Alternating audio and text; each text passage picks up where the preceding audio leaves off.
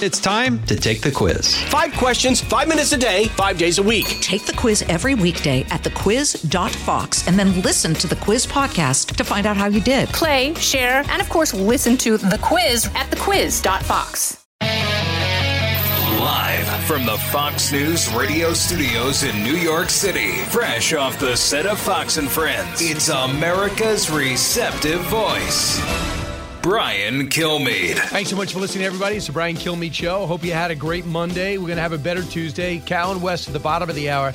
A lot from you today, 1 408 7669. And of course, if you ever missed the show, uh, go to iTunes, go to uh, iHeartRadio, or just go to briankilmeadeshow.com. You can get the podcast. And if you ever have to travel and leave one of our local affiliates, and I hope you never have to, especially now, you can just go to radio.com and hear us anytime, anywhere, especially if you leave the country or have trouble getting back. Uh, we have a lot to discuss today, so let's get right to it. Big three. Now, with the stories you need to know, it's Brian's Big Three. Number three. I truly think that if we do this right, we have an incredible opportunity to not just dig out of this crisis, but to fundamentally transform the country. Great. Joe Biden wants to transfer the transform the country at 77 years old. Can't wait to see his lack of vision. Biden's America. The former VP gives us a glimpse at America if he wins. Let's just say total transformation is an understatement with his plans. And then there are these people who keep pulling his strings. Their plans are also curious from energy to foreign policy to spending and taxes. It'll be a brand new ball game. Time for Trump to expose and dispose. Number two. Children in school and out are not the spreaders of COVID 19. Over 95% of the time, it's adults, so we, we can't target them and take them out of schools. Very big tragedy from a public health point of view. That is uh, Dr. Marc Siegel. The COVID comeback has more schools delaying reopening, but is that fair to the students when the risk is so very small and the price so very great? Plus, Houston's mayor asked for another lockdown and another aid package may be zooming our way. Number one. If we continue to go about this issue as demonizing and criticizing law enforcement without limitations and not recognizing the dangers, the challenges, and the human elements, then we will live in a space that is lawlessness because you won't find good men and women willing to do this job. Sheriff Paul Penzone of Maricopa County, Arizona. Violence rages across the country as New York shootings soar. Antifa organizers and terrorizes Portland, while funds leave police departments in cities like Seattle and Minneapolis, and innocent children, in many cases, lose their lives. Someone's got to make a stand. So let's talk about it. I'm going to hit you with some numbers. 634 shootings already this year in New York. That's compared to 394. Used to be the safest city. I didn't know many people that were complaining about the NYPD. Stop and frisk was something that was controversial, but the goals were pure. It was to get guns out of the city and to go into the places where most guns were and tell people we could stop and frisk you if they sense that you are carrying something. That was the controversy. But now it's overall policing. I mean, they used to actually, people used to take pictures with the NYPD. And I don't mean to think this is all New York because it's not. In Portland, you know what's happening in Portland? Have you had a chance to see this? You talk about a mess. They've had 40 straight days of unrest, 40 straight days. And with that unrest comes violence. And there's a sense that Antifa is very much behind it. More behind that than maybe every other place because Antifa, seems very well organized. Uh, they seem to be a force. They seem to be well armed, which I think is scary. In fact, Here's a little of the sounds on the street in Portland, Oregon. I know we got a great affiliate over there. And uh, in Portland, anything but understanding. Sorry about the language that we'll have to bleep out. Cut eight. This is a Portland protester to a cop. Please, she has a health condition. Please. I hope someone kills your whole family. That wasn't me, homie. That was, I, I hope they kill you too. I hope someone burns down your whole precinct with all y'all inside. Yeah. Can't wait to see it. Yeah, well, there's a report, and I'd love to see follow up on this, especially after the arrest uh, trying to take down the Andrew Jackson statue in Washington. A report in the Seattle Times claims that, that the anti fascist group Antifa, the Pacific Northwest Youth Liberation Front is another form of that, is behind a month long period of violent unrest in downtown Portland. It just seems too organized, say experts. Ted Wheeler, who, like Seattle Mayor led Jenny Durkan, originally was in support of this now is making an effort to try to get a hold of this. Initially supported the protest, believing them to be connected to a national anti-police brutality protest. I guess that's okay if you're a mayor. Well, the group's unverified Twitter account has over 21,000 followers and says it's de- a decentralized network of autonomous youth collectives dedicated to direct action towards liberation. From what? That's my words. The feds and Portland police are very quickly finding out if they can they can build a fortress and use literal siege tactics. Uh, the people will put their blank fortress under siege was the answer. So I know you probably most of you are not in Portland, but just so you know, we're not reporting on it as much as we should. It is a mess. Uh, in Arizona, you just heard uh, what the feeling is on the ground. In New York, it is really out of control. They are cutting a billion dollars out of the police. Now, I told you that last week. Now, they're not really feeling it yet, but the spirit is certainly there. When you talk about Mayor de Blasio, so with this shooting of a one year old over the weekend, he just happened to be playing at a park, got shot in the chest, and died. Not the only kid they killed, but it's the latest, and it is tragic. And the mayor is nowhere to be found. It turns out the police commissioner did go meet with the mom. Here's Mayor de Blasio on the raging violence. Now, I'm just going to, before I roll this, gun violence over the last week is up 253%. That is shooting victims. Gun violence, just flat out shootings, up 277% over the last week. That according to the New York Daily News and NYPD stats. So Mayor de Blasio must be understanding that this is a time of emergency, right? Cut for. it. We obviously took money out of the NYPD budget, put it into youth programs, put it into social services, put it into recreation centers for young people. Um, that's really the, the right direction. I'm glad we did that. But the fact that we're going to have to fight crime in many ways is also clear. We need the good work of the men and women of the NYPD in the streets of our city. Yeah, I mean, is that nuts? He goes on, cut five. Safety comes from a bond between police and community. That's what neighborhood policing has been about. And until the coronavirus, it was overwhelmingly successful.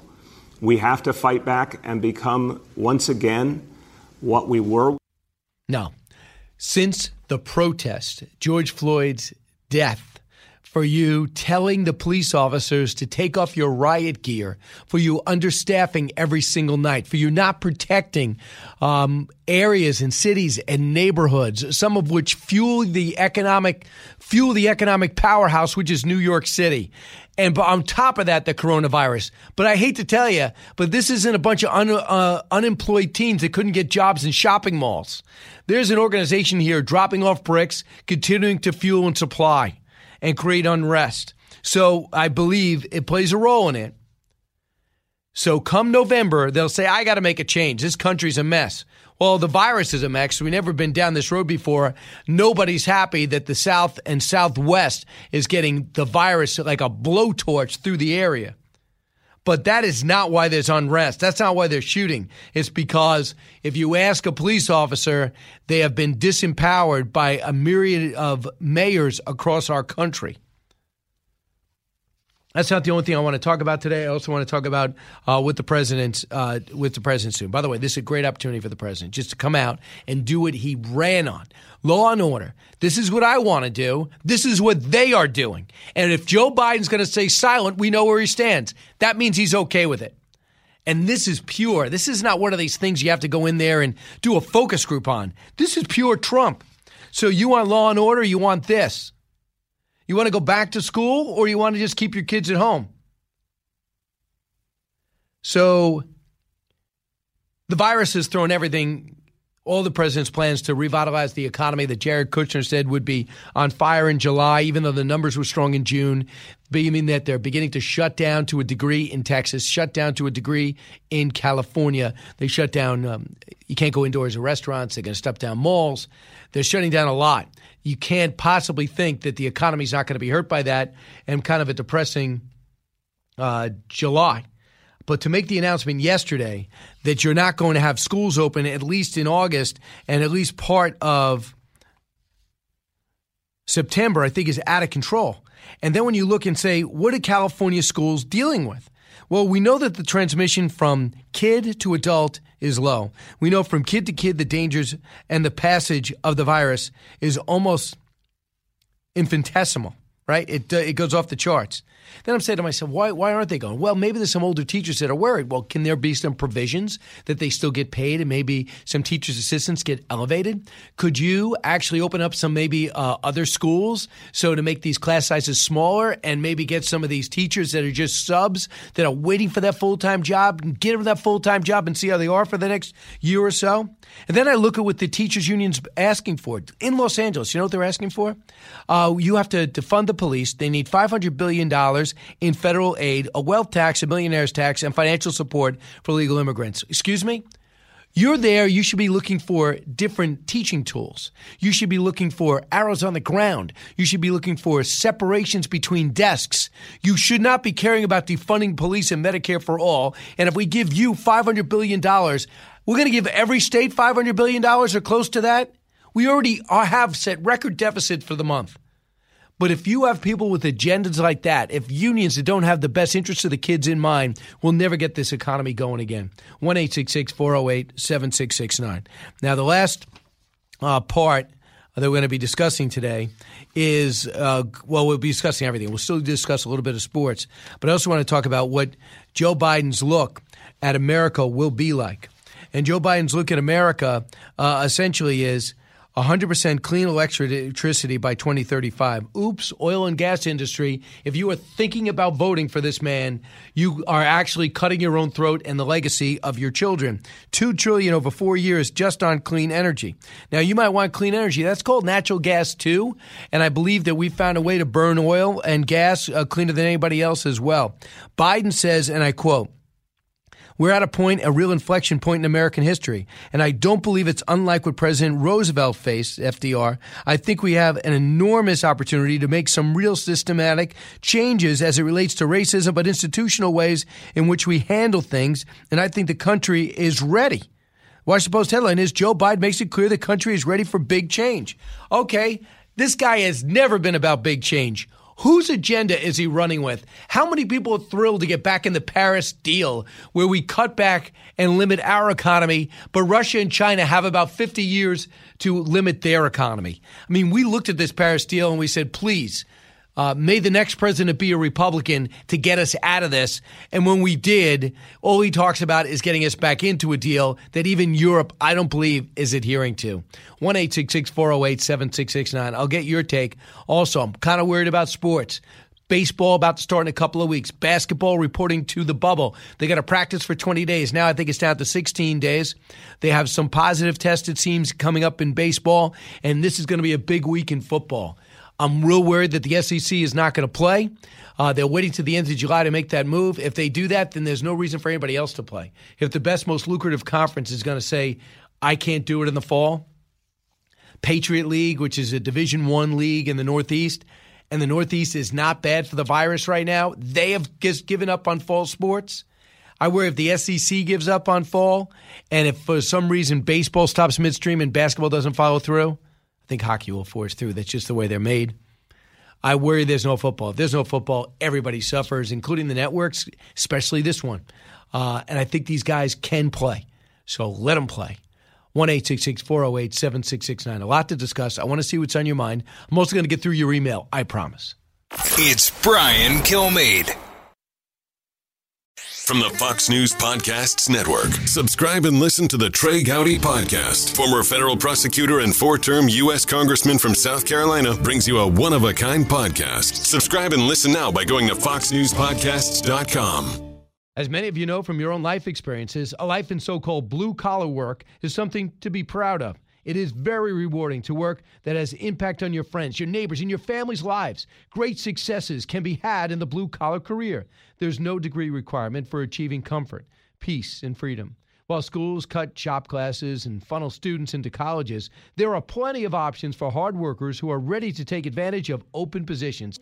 Many young people today assume that college is the only way to achieve success in life. That is not true. Let me introduce you to Ken Rusk. Ken spent his younger years digging ditches and working in construction. He never went to college. Instead, he made goals, planned, and worked hard for 30 years. Now, Ken is a successful entrepreneur with multiple businesses and revenue streams.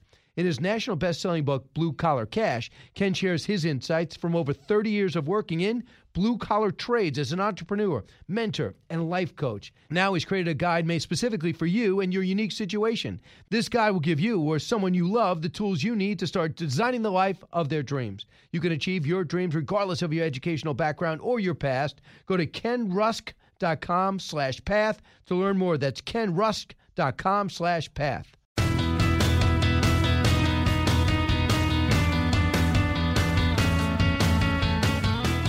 Breaking news, unique opinions. Hear it all on The Brian Kilmeade Show. I have deputies now who have suffered a significant trauma during this event. If I have less dollars, that means I can't have a program in place to check and care for them to ensure that they can return to service in a healthy capacity. If you defund law enforcement, that means when we make decisions relative to do we have a gun and a taser or just a gun, if we're going to face lethal force, we have to have at least that option available to protect ourselves and others. Now you're limiting other options that could be non lethal. Yeah, in Seattle, they're looking to take the 911 uh, call away. In other domestic disputes, they're looking to send social workers in or uh, co-ride with the uh, with the police officers who are most likely going to be armed. Uh, they they are talking about just cutting back on the numbers and using the budget for other things. And I cannot believe these mayors are getting a look at their liberal policies in motion in real time and are still backing it. Remember how that sheriff in uh, how the mayor in Seattle reversed course. Now the mayor in Portland's reversed course. And you can't blame Donald Trump. Duke is listening in Freedom 970. He's going to bring us into Portland and tell us what's happening on the ground. Duke, what is happening there? Hey, Brian. This place looks like a freaking, excuse me, sorry, a war zone down here. The mayor and city council totally encouraging this behavior. We have buildings that are boarded up, people that are afraid to go out at night to go downtown. I mean, pandemic aside, it's it's crazy right now down here, and I don't understand when we can stand up and take this back, or when someone's going to have the leadership to put a stop to this chaos every night, forty nights, like you said. It's it's crazy. Uh, I mean, you have a man charged in connection with the drive-by shooting in Portland. You have kids being killed. Um, you have somebody in Atlanta, a nine year old honor roll student, was doing a TikTok video, was gunned down, shot multiple times uh, in Atlanta. I told you about New York, I said new time records. But in the backdrop of all this, I don't see much video, but I keep seeing the story 40 plus straight days of chaos and unrest in Portland. I'm thinking, what's going on there? And do you feel as though the police uh, are been defanged or told to stand down or they feel they're outnumbered? Well, at this point, not only are they outnumbered, they're be- becoming outgunned. They're becoming outarmed. Uh, they've been told to stand down and just you know protect the buildings and whatnot, but then they're getting fireworks shot at them, ball bearings, glass bottles being thrown with no recourse. They have got no means to protect themselves unless it gets totally out of hand. The city council filed a, uh, if I remember right, they uh, are restricting the use of even tear gas to break up civil disturbances down here. And they're they're sitting ducks, and it, it's it's ridiculous. I it's it's absolutely ridiculous. They just defunded or passed city uh, city council passed where they can uh, defund the um, uh, street violence team or the gun reduction team, excuse me. And then we just had a string of shootings over the weekend. That's here in Portland is a little uncommon, but you can see the uptick, and it's the trend is actually starting to get kind of scary. I mean, to the point where can you run a business in downtown Portland? If you invest heavily in uh, in plexiglass and and plywood. Out of the gates and ready to go. Hey, it's Hutton Withrow. Hot Mike is here on the Outkick Network. We've got your afternoon covered with the latest sports discussion, and it's available wherever you find your audio. Daily analysis and news. He is hot. I am Mike. Actually, my name is Chad.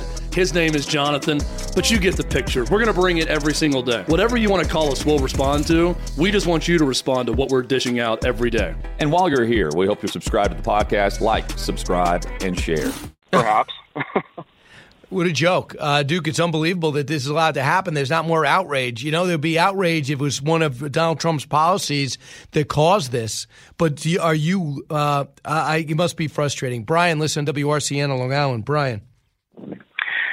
Hey, Brian. Uh, so this this is all in all these actions are in justification of the Democratic platform. They, they, they, they need they need to show this country as racist in order to, to justify these actions. And and when you look at and I have looked at the statistics, when you look at, at African immigrants coming in, into this country, they're extremely, extremely successful. They're among the highest earners in, in the country. Indians, Indian immigrants, all, all immigrants coming into this country. It doesn't matter what color or creed, and it's because they haven't been indoctrinated to this false narrative that everyone is racist in this country, that they're being held back. And, and it gets in these communities, and, and they feel like that they, they can't excel, they can't succeed, and, and, and it, it, it, it just it Yeah. continues the problem. I know It it's a ba- it's a bad cycle. It's almost like we got to look back to look forward. Brian, thanks. Brian Kilmeade New from the Fox News Podcasts Network. My name is Kennedy, and welcome to my podcast, which will, I humbly say, single handedly save the world. You're welcome. It's Kennedy Saves the World. Subscribe and listen now by going to foxnewspodcasts.com.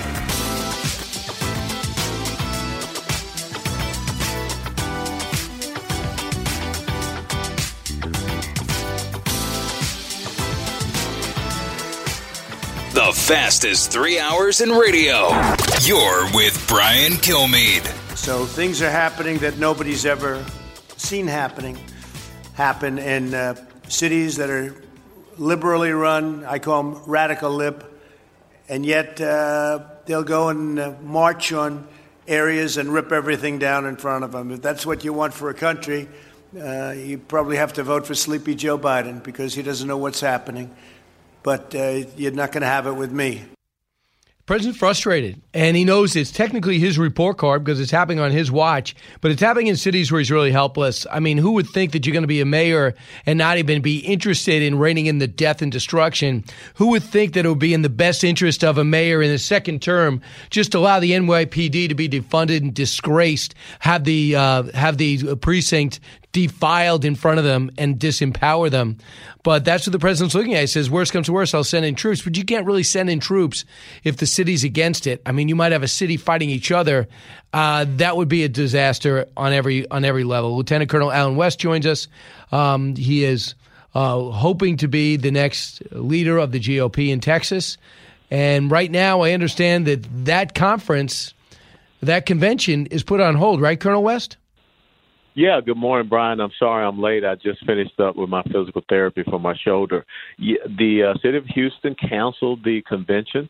Uh, the current leadership of the Republican Party of Texas filed a lawsuit, but what it came out to be proven was that in the contract they originally signed with the city of Houston, the words pandemic uh, were included as a means by which they could cancel. So the Texas Supreme Court ruled with the city of Houston. So late last night, uh, the decision was made to go to a virtual uh, convention, which, uh, you know, I'm heading down to Houston tomorrow to try to figure out how this is going to happen and whether the rules going to be for this. A lot of people here really upset. A lot of people, the delegates to the convention, concerned. There are some places out in Texas, rural areas, where they don't have great internet uh, connectivity. So there's a lot of things to consider now. Absolutely, the size of that Texas bigger than most. Uh, the size Texas bigger than most countries, so diverse, but it is somewhat under siege from this virus. I know I had a doctor on today who's been in San Antonio, Austin, and Houston, and says they're all bust, uh, busting at the seams. What could you tell us?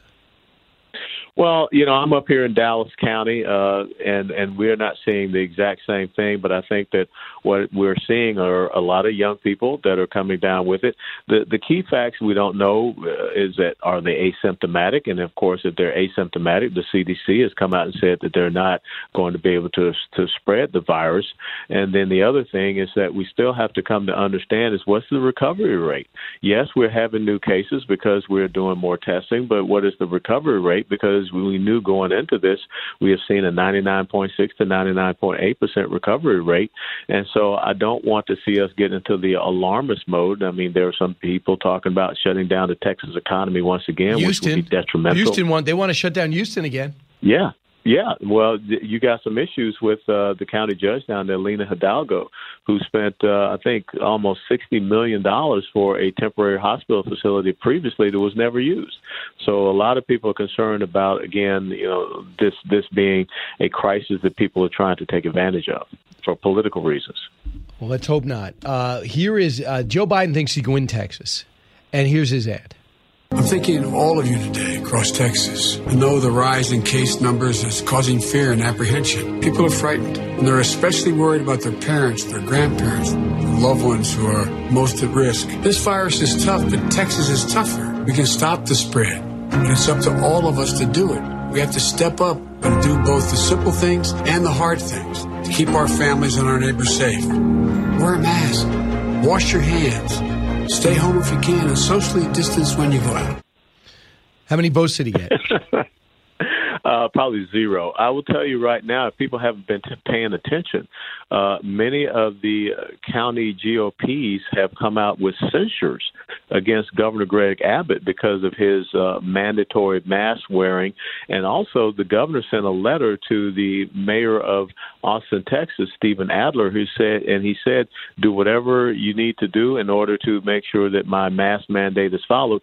Well, guess what happens in Austin, Texas? You can face up to a 2000 thousand dollar fine if you're not wearing a mask, and that has people here in Texas livid. Look, you, you can't mandate things. If we we want to arrest people like they're talking in Colorado or fine people like they're talking in Austin, then the state legislature has to come back into session and you know debate and create a law, not just the governor coming out and saying you know by by mandate. So let it re- be written, so let it be done. So there are a lot of people here in Texas that are upset with what they think is the executive overreach of Governor Abbott, uh, who has gone beyond his 30 day emergency powers, and he has not brought the legislature in to uh, have them debate these issues and debate these things and not rule over us, but rather govern. So you're you're you're not happy with him right now. I don't know. You know, I guess he's getting kind of desperate because the numbers keep going up. Well, the numbers keep going up, but I think also we need to explain why the numbers are going up and, and the demographic of the people that the numbers are going up for. Uh, we are seeing a, a drop in the number of deaths. There's no doubt about it. And again, of course, if you're 60 to 65 and, uh, and over with underlying health conditions, we have to be very concerned about that, and we have to, we can take the precautions for that. But once again, the draconian responses and measures that we see and shutting down, you know, Houston has a very strong economic market guess what? The think about the oil industry and the refineries that are down there in Houston and, and the ramifications that we have already seen previously on the oil and gas industry could happen uh, once again because of this, you know, wanting to shut down for two weeks. So I think that, you know, leadership, Brian, as what I learned from in the military, leadership is not about telling people and, and acting very frantic. Leadership is about being calm and talking about what can be done and how we can get through this. And uh, I think that that's what people are looking for. So Joe Biden didn't get any votes with that commercial ad that. So I am not, you know, in terms of a communicator, um, Governor Cuomo's real good because he gets to ask himself questions. Uh, he actually literally gives speeches by asking himself questions because no one else asks him tough questions. So now we have a numbers way down. I mean, there was zero deaths, and I know you're happy about that in New York uh. City over the weekend. In Long Island, it's down to uh, the positive testing rate is 0.8%. So it's all going in the right direction. But if anyone thinks that the virus is done, you haven't been paying attention. Someone should tell Cuomo this. Listen to him not only take a bow for himself, but listen to what he accuses the president of. Cut 21. Trump's COVID scandal makes what Nixon did at Watergate look innocent. Nobody died in the Watergate scandal. Thousands of people are going to die in this COVID scandal. And that is all the difference in the world. You look at the facts, the facts clearly demonstrate Trump was wrong from day one. And New Yorkers have been right from day one. There's no argument. There's nothing to tweet about. The facts are in, the numbers are in. Well, first off, the numbers are in on nursing homes too. Six thousand two hundred. That was the genius that put them back in, and they all killed each other uh, by spraying Yeah. the virus to each other. Well, that's that selective memory that it seems that Governor Cuomo has, as as well as those on the progressive socialist left. Without a doubt, this is a virus, and we have learned from this virus. And guess what?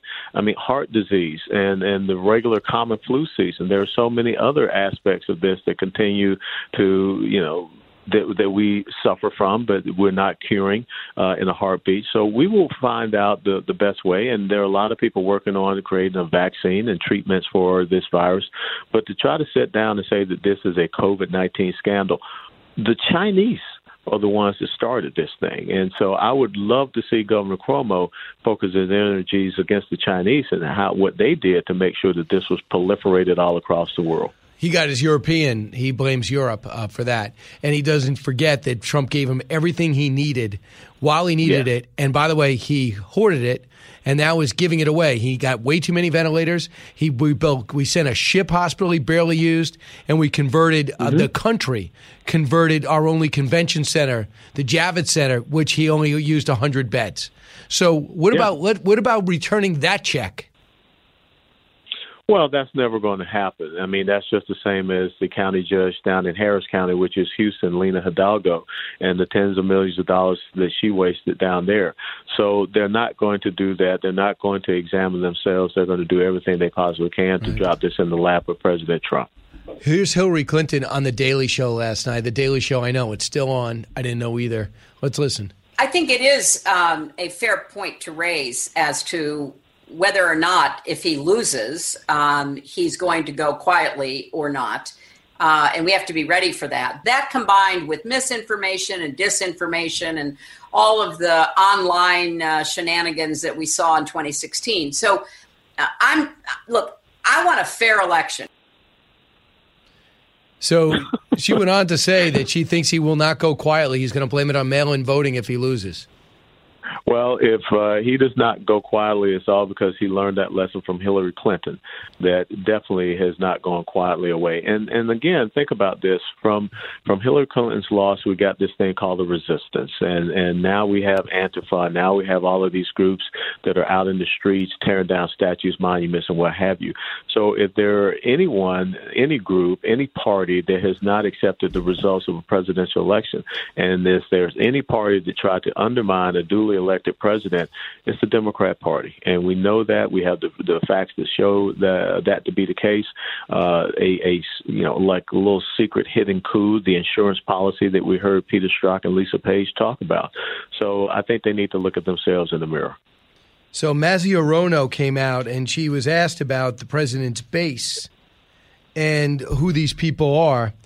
And I'm a little stunned that she'd be this tone deaf after seeing how Hillary Clinton paid the price for ridiculing people that support Trump. Cut 43. We should be dealing with the racism that is in our country, to which the president speaks to, because he has a base of supporters who are very anti immigrant and uh, white supremacists. That's who, that's the, a lot of his base, and that's who he speaks to. So the divisiveness continues. So isn't that great?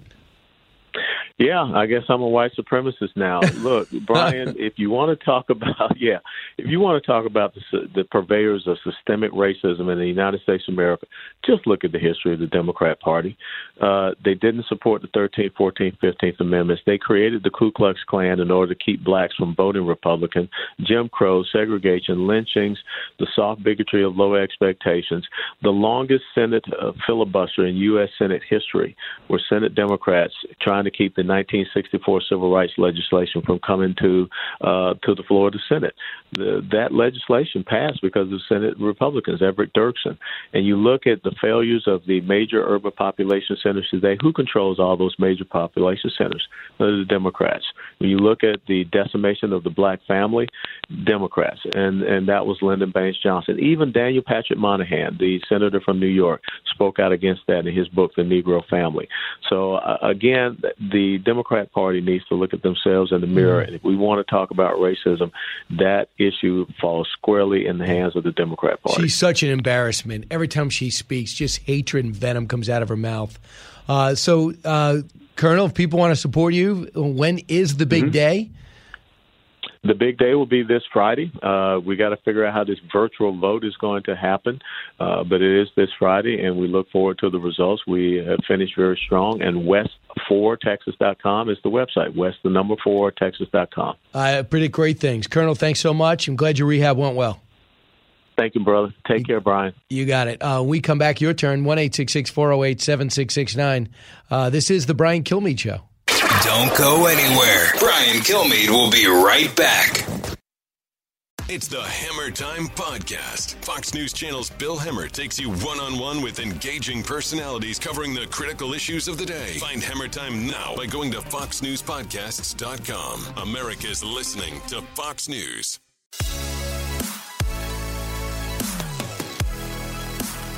The talk show that's getting you talking.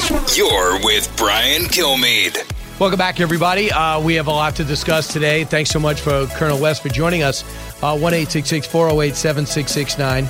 Uh, let's find out if there's even even more to know.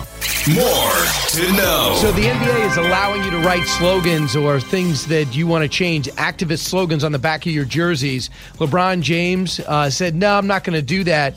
Well, the NBA apparel of people are actually selling things with message on the back of the jerseys. However, until this morning, you could not put things on there like Blue Lives Matter or Free Hong Kong. The NBA appears to have reversed course, though, and allowing that after they got some backlash. You see what they wanted? They go ahead and think they can be activists and make people feel good, but there's always controversy with that.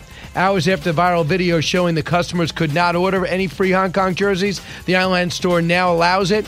A video shared by Twitter user named Vince on Sunday evening went viral showing his attempt to order it came back unable to. Meanwhile, uh, I look for more backlash as Adrian Wojnarowski came back at Senator Josh Hawley for coming out and say why don't the why isn't the NBA tougher on China? After all, they've jailed almost a million Muslims just for being Muslims, and what they've doing to Hong Kong, stripping it dry. Next. Everybody has become too fragile in Hollywood. That, according to very liberal Oliver Stone. Stone said everything has become too fragile, uh, too sensitive. "Quote: Everything we, every time we do this, we now you have to when you go to film a, a scene, you can't do it without a COVID advisor. You can't make a film without a sensitivity counselor. It's ridiculous. The Academy changes its mind every five, ten, uh, uh, five, ten, two months about what it's trying to keep up with. It's politically correct blank." And it's not a world I'm anxious to run out into.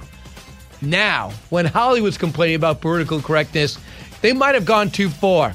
Next, Ricky Gervais blasting Hollywood, the new weird sort of fascism targeting hate speech. He can't figure out what it is. There's this new weird sort of uh, fascism of people thinking they know what you can say and what you can't. And it's a really weird thing that there's this new trendy myth that people who want free speech want it to say awful things all the time. This just isn't true. It protects everyone.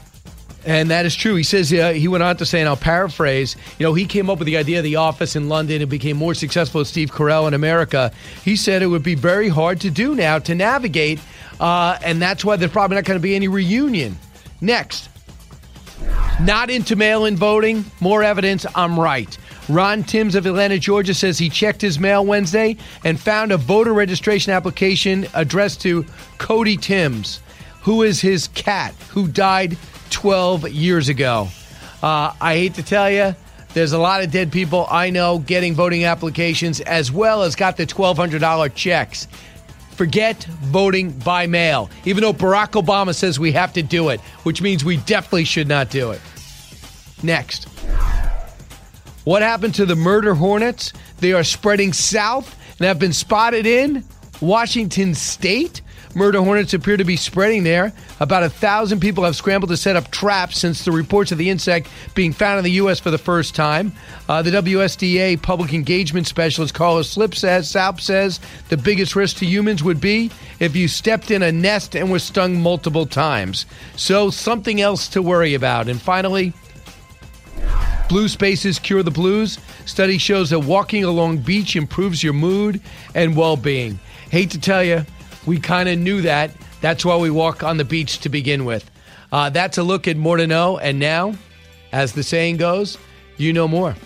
Go to briankilmeade.com. You can order enter my books, including Sam Houston, The Alamo Avengers, now on paperback with brand new material, how Sam Houston interacted with Abraham Lincoln. You could also see the video version on Fox Nation, which you're watching me on right now.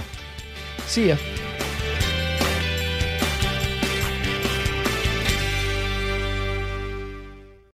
Fox Nation presents podcasts Women of the Bible Speak. I'm Shannon Bream, host of Fox News at Night and author of the new book, Women of the Bible Speak The Wisdom of 16 Women and Their Lessons for Today. Subscribe now on Apple Podcasts, Spotify, FoxNewsPodcast.com, or wherever you download your podcasts. From the Fox News radio studios in New York City, giving you opinions and facts with a positive approach. It's Brian Kilmeade.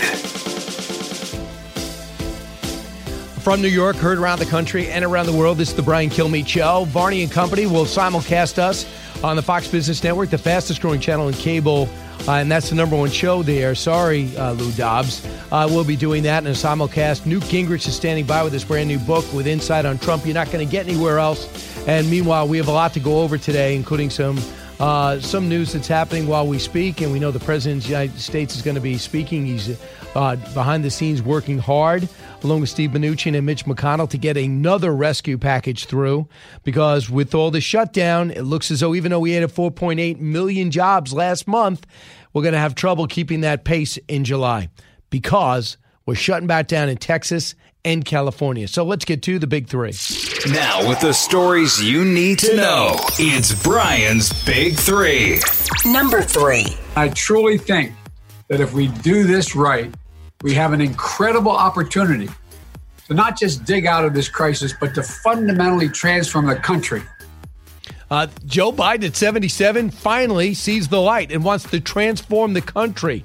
We get a brief glimpse at Biden's America, and there are people out there pulling his strings that have another vision.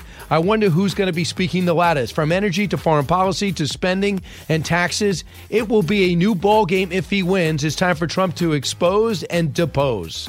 Number two. Children in school and out are not the spreaders of COVID 19. Over 95% of the time, it's adults, so we, we can't target them and take them out of schools. Very big tragedy from a public health point of view.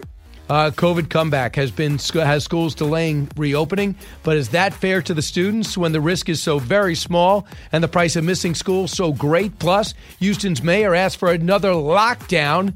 So could Los Angeles, and another aid package, as I mentioned, could be zooming our way. Number one. If we continue to go about this issue as demonizing and criticizing law enforcement without limitations and not recognizing the dangers, the challenges, and the human elements, then we will live in a space that is lawlessness because you won't find good men and women willing to do this job. Absolutely. Violence rages across uh, the country in major cities. New York shootings soar, and Antifa organizers uh, organizes and terrorizes Portland while funds leave police departments. Uh, Seattle, Minneapolis, Chicago children being shot in cold blood just because they're on the playground. Someone has to make a stand. And with me right now is Newt Gingrich, who's seen high and low times with this country, former Speaker of the House, author of a brand new book, Trump and the American Future Solving the Great Problems of Our Time. Newt, when it comes to the cities, have you ever seen it like this? No, I think it's decaying pretty rapidly. You know, the very idea that on Monday there were 17 people shot in New York City um, mean, they, they often have high shootings of the weekend, but for a weekday, uh, to have 17 people shot, and of course, the Democrats who run the city don't have a clue, so they want to cut the police budget. They want to refuse to bring on the next uh, cycle of rookies. Uh, they're just continuing to make the city more vulnerable. And Chicago is even worse than New York. And uh, none of these guys seem to understand there's a direct correlation between having enough police and stopping the predators who are willing to rob and kill people. But don't worry, Mayor de Blasio's all over it. He sees the problem and he knows who's to blame. Let's listen. Safety comes from a bond between police and community. That's what neighborhood policing has been about. And until the coronavirus, it was overwhelmingly successful. We have to fight back and become once again what we were. Really? It was overwhelmingly successful. Well, mean, first of all, this is the guy who just cut a billion dollars out of the police budget. So why would he think any policeman would trust him? And he's somebody who routinely attacks the police and has contempt for the police. And I think that that's a problem whether you're in uh, Seattle, where they just cut the police budget by 50%, in Minneapolis, where the Democrats are actually abolishing the police department. I mean, these are experiments that are verge on insane. Uh, I mean, to believe that if you abolish the police department and replace it with social workers, uh, that you're going to increase the safety level.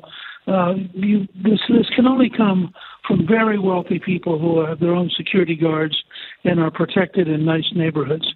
Because out in the real world, you create a vacuum that's going to be filled by bad people. But, uh, Mr. Speaker, uh, it is Donald Trump's presidency. It is his four, first four years, and, and maybe his only four years. We'll have to see what happens over the next four months. And is he responsible because it's his country right now? Well, look, I, I, I think that they should take a much more aggressive position on going after people who kill Americans. You, you may remember the recent story about Jessica Whitaker, uh, who was an Indianapolis mother of one who was shot dead for saying all lives matter. Now, the FBI should be in there tracking down who did this and providing help to the local uh, system because uh, the objective fact is that uh, these these kind of things are happening all over the country. They're direct infringements on. How can you say that you have the, the rights of a U.S. citizen if you can be shot dead uh, for saying all lives matter? and I think that uh, in in the civil rights movement in the 70s, I mean in the 60s, um, Robert F. Kennedy sent the FBI into Mississippi to hunt down people who were killing Americans. And I think, if necessary, uh, if, if the cities will not protect their citizens, I think that the president should take the position that the federal government has an obligation, pr- precisely as a matter of their right as American citizens, uh, to protect them. So uh, you know, a one-year-old was shot, and uh, the dad was, uh, and his mother, uh, the grandmother the the little boy, shot at one years old, just on the playground, sitting in a stroller, shot in the chest and died. A nine-year-old honor roll student shot as he filmed a TikTok video in Atlanta, uh, outside where he was shot. He was shot four times. It was a drive-by shooting. They're killing kids in a drive-by shooting. When uh, Alexandria Ocasio Cortez was asked about the rising crime across the country, especially in New York, especially with kids Listen to what she said. Keep in mind that this uptick in crime that's happening right now is with a $6 billion New York City Police Department budget. We have shoved more and more and more money every single year into the NYPD, $6 billion. And it has not prevented this uptick in crime. So, why? But let's back up. Why is this uptick in crime happening? Maybe this has to do with the fact that people aren't paying their rent and are scared to pay their rent. And so they go out and they need to feed their child and they don't have money. So you maybe have to, they're put in a position where they feel like they either need to shoplift some bread or go hungry that night. So is this groundlings where you're forced to improv an answer where you're just clueless? I mean, uh, what what is she talking no, no, about? No, she look look. She's telling you her worldview. In her worldview, is the police are always wrong. Yep. Criminals are always legitimate. This is why New York has a no bail provision, which, if you think about it, is utterly crazy. You don't have to. You don't have to post any bail. Uh, you know the story of the, the bank robber who robbed a bank for six consecutive days and kept getting out every single day, and finally said to the policeman, "You know, how come they don't keep you anymore?" Uh, this yeah. is crazy, but that's that's the the radical Democrats believe in a world in which the police are terrible, capitalism is evil. If you're white, you're automatically a racist, uh, and you have no right to speak up unless you're going to repeat exactly what they tell you to say. So Newt Gingrich, our guest, and he's got a great perspective on the president. I don't think that there's very few people the president respects more than you. And you have this book, Trump and the American Future, solving the great problems of our time. And Newt, you talk about this election being substantial, and you say not since 1964 has the choice of an election been so stark. And that was Barry Goldwater against LBJ. So you believe it's that stark. But the guy with the ball, unlike Barry Goldwater, Goldwater wants to keep things going. The people that are leading right now in most of the polls want to dramatically change things. 77 year old Joe Biden wants to transform this country in a way that he says almost like FDR with the New Deal. So, can you expand on what's what we're up against as a nation? Yeah, I actually think in terms of consequences, it's the biggest election since 1860 and 1864 uh, when Lincoln was on the ballot. Because I think that a Biden, Pelosi, Schumer team will radicalize this country into a place that, that we literally will not recognize within two or three years. I think they are, for example, Pelosi got 207 Democrats to vote for a bill which pays a bonus of $1,200 to every illegal immigrant. So if you can get to America illegally, Nancy Pelosi and the Democrats will pay you 1200 bucks as, as, as a reward. I mean, just think about how irrational that is. And you just go down item after item that is like this. And that's the world that, that Biden now represents. I mean, Biden is essentially uh, the front piece for an extraordinarily radical uh, approach to things. And if you look at the, uh, for example, the, the various brainwashing projects in Seattle for city employees, uh, I think that they're probably illegal because they violate your right of conscience, they violate your right of free speech, and they violate your standing under the 14th Amendment for, for equal treatment. And what you're seeing emerge is a new racism. And Biden is perfectly happy to be the front person for this new racism, which is a uh, captured by people like the Black Lives Matter. And here's why Newt. And by the way, Newt's uh, the the line isn't great, but he's calling us from Italy, so I appreciate it. So Newt, you're not overstating this. And, and, you know who made it clear that you're not overstating this in your book? Joe Biden yesterday. One thing he's going to do is transform our energy. By 20, he's going to get us back into the, uh, the Paris, uh, uh, the, the Paris, uh, whatever, with that Paris Accord that is going to basically bring to our knees oil and gas Hello? industry. Uh, 100%, he, he plans, his goal is by 2035, 100% clean electricity standard, 2 trillion over the next four years on clean energy. We are now, he is going to be taking over if he wins a country that's number one in oil and number one in natural gas. He will end that. Also, I don't see how anyone who is pro law enforcement has a cop in their family, a retired cop, or anybody who's pro law enforcement would ever vote for Joe Biden. His silence during this mayhem tells you exactly how he feels. This might be the president's best chance to get the police union. Do you agree? I, I do. And remember that Biden has 13 people on his staff who gave money to bail out looters and violent people in uh, Minneapolis. So, I mean, there's a very clear record of them being pro criminal and anti police. And it's been compounded now by Schumer, who has come out in favor of a Sanders amendment to cut 10% out of the defense budget. So you have, a, and I said this in a newsletter I did today at Gingrich 360, you now have a Democratic Party which wants to defund the police and defund the military. So they wouldn't fund this either at home or abroad. Uh, a quick other thing uh, to add over the last two days, Georgetown is trying to get uh, Churchill off the name of one of their schools and Madison. Also, Hofstra University has been successful in moving the Thomas Jefferson statue not only away from the main side, the center of their campus, but basically off campus.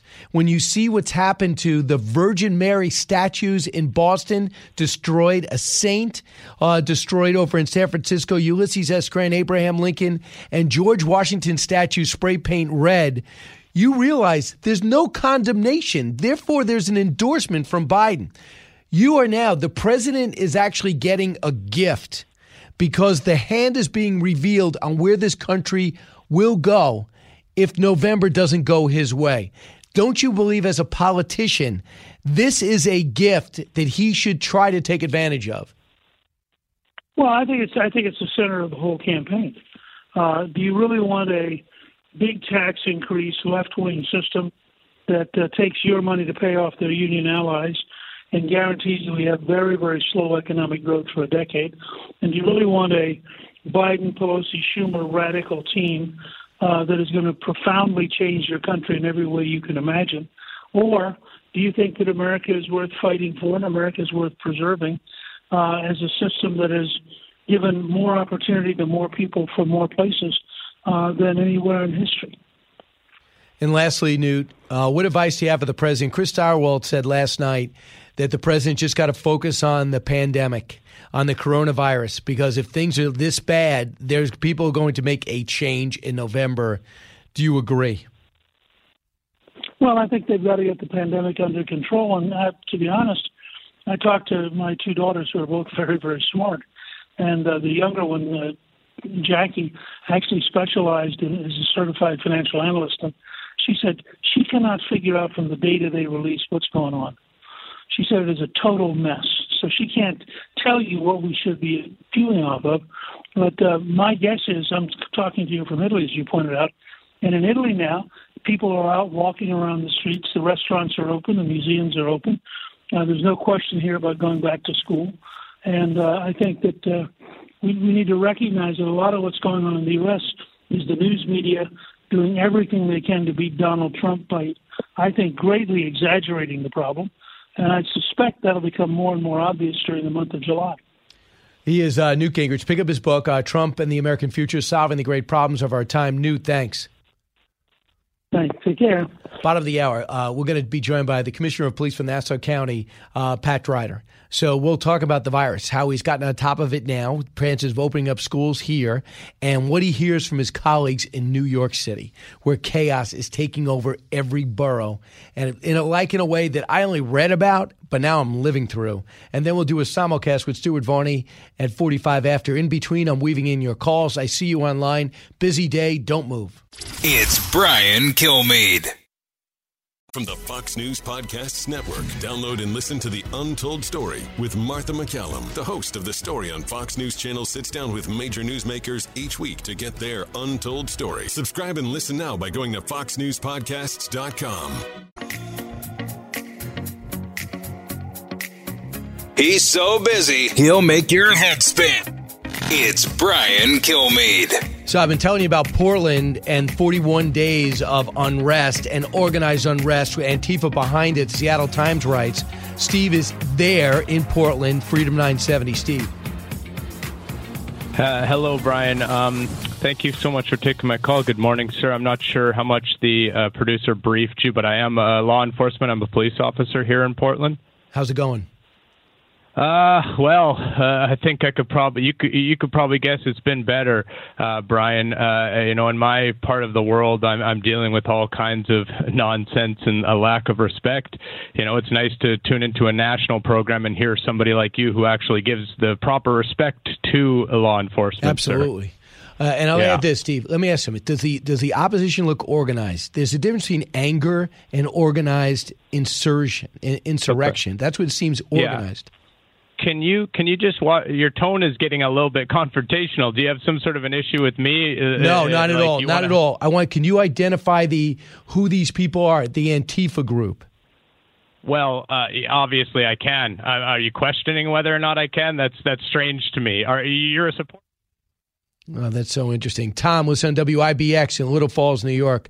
We'll try to get him a sobriety test. Hey, Tom. no, no, no need for a sobriety test. I haven't had my Guinness yet. uh, no, uh, you were speaking uh, a little while ago, among many things, about energy. Joe Biden. And uh, uh, AOC is talking about wiping out all of the fossil fuels. Yep. So now, running right through my little town here is the main freight railroad. You have trains going by with four diesel units pulling maybe 50, 60, 70, 80 cars. How are you going to move all of that No, she without- can't. She doesn't know what she's talking about, Tom. Thanks for the reality check.